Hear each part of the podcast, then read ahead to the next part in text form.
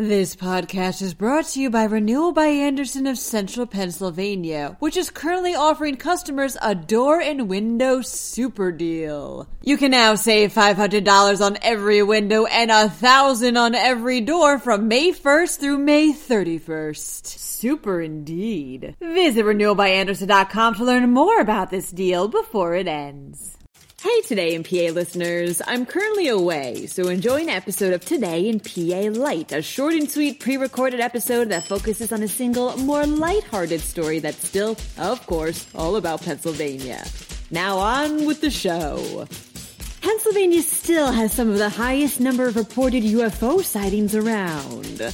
I'm Claudia Dimuro, and you're listening to Today in P A Light. PennLive reported back in January how Pennsylvania was number six overall in the U S when it came to the highest amount of U F O sightings, says PennLive.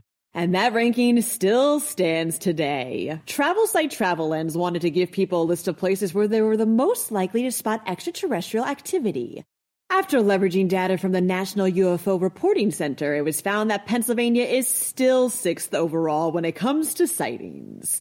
Number one is still California with a whopping total of over fifteen thousand four hundred fifty U F Os allegedly seen. And that is it for today. For even more Earth news and beyond, drop by pen live dot com. Also, please don't forget to rate this podcast, either Apple or Amazon, and to leave an honest review if you can. Thanks ahead of time, and as always, thanks for listening. I'm Claudia Dimuro, and I'll see you for just one more episode of Today in P A Light.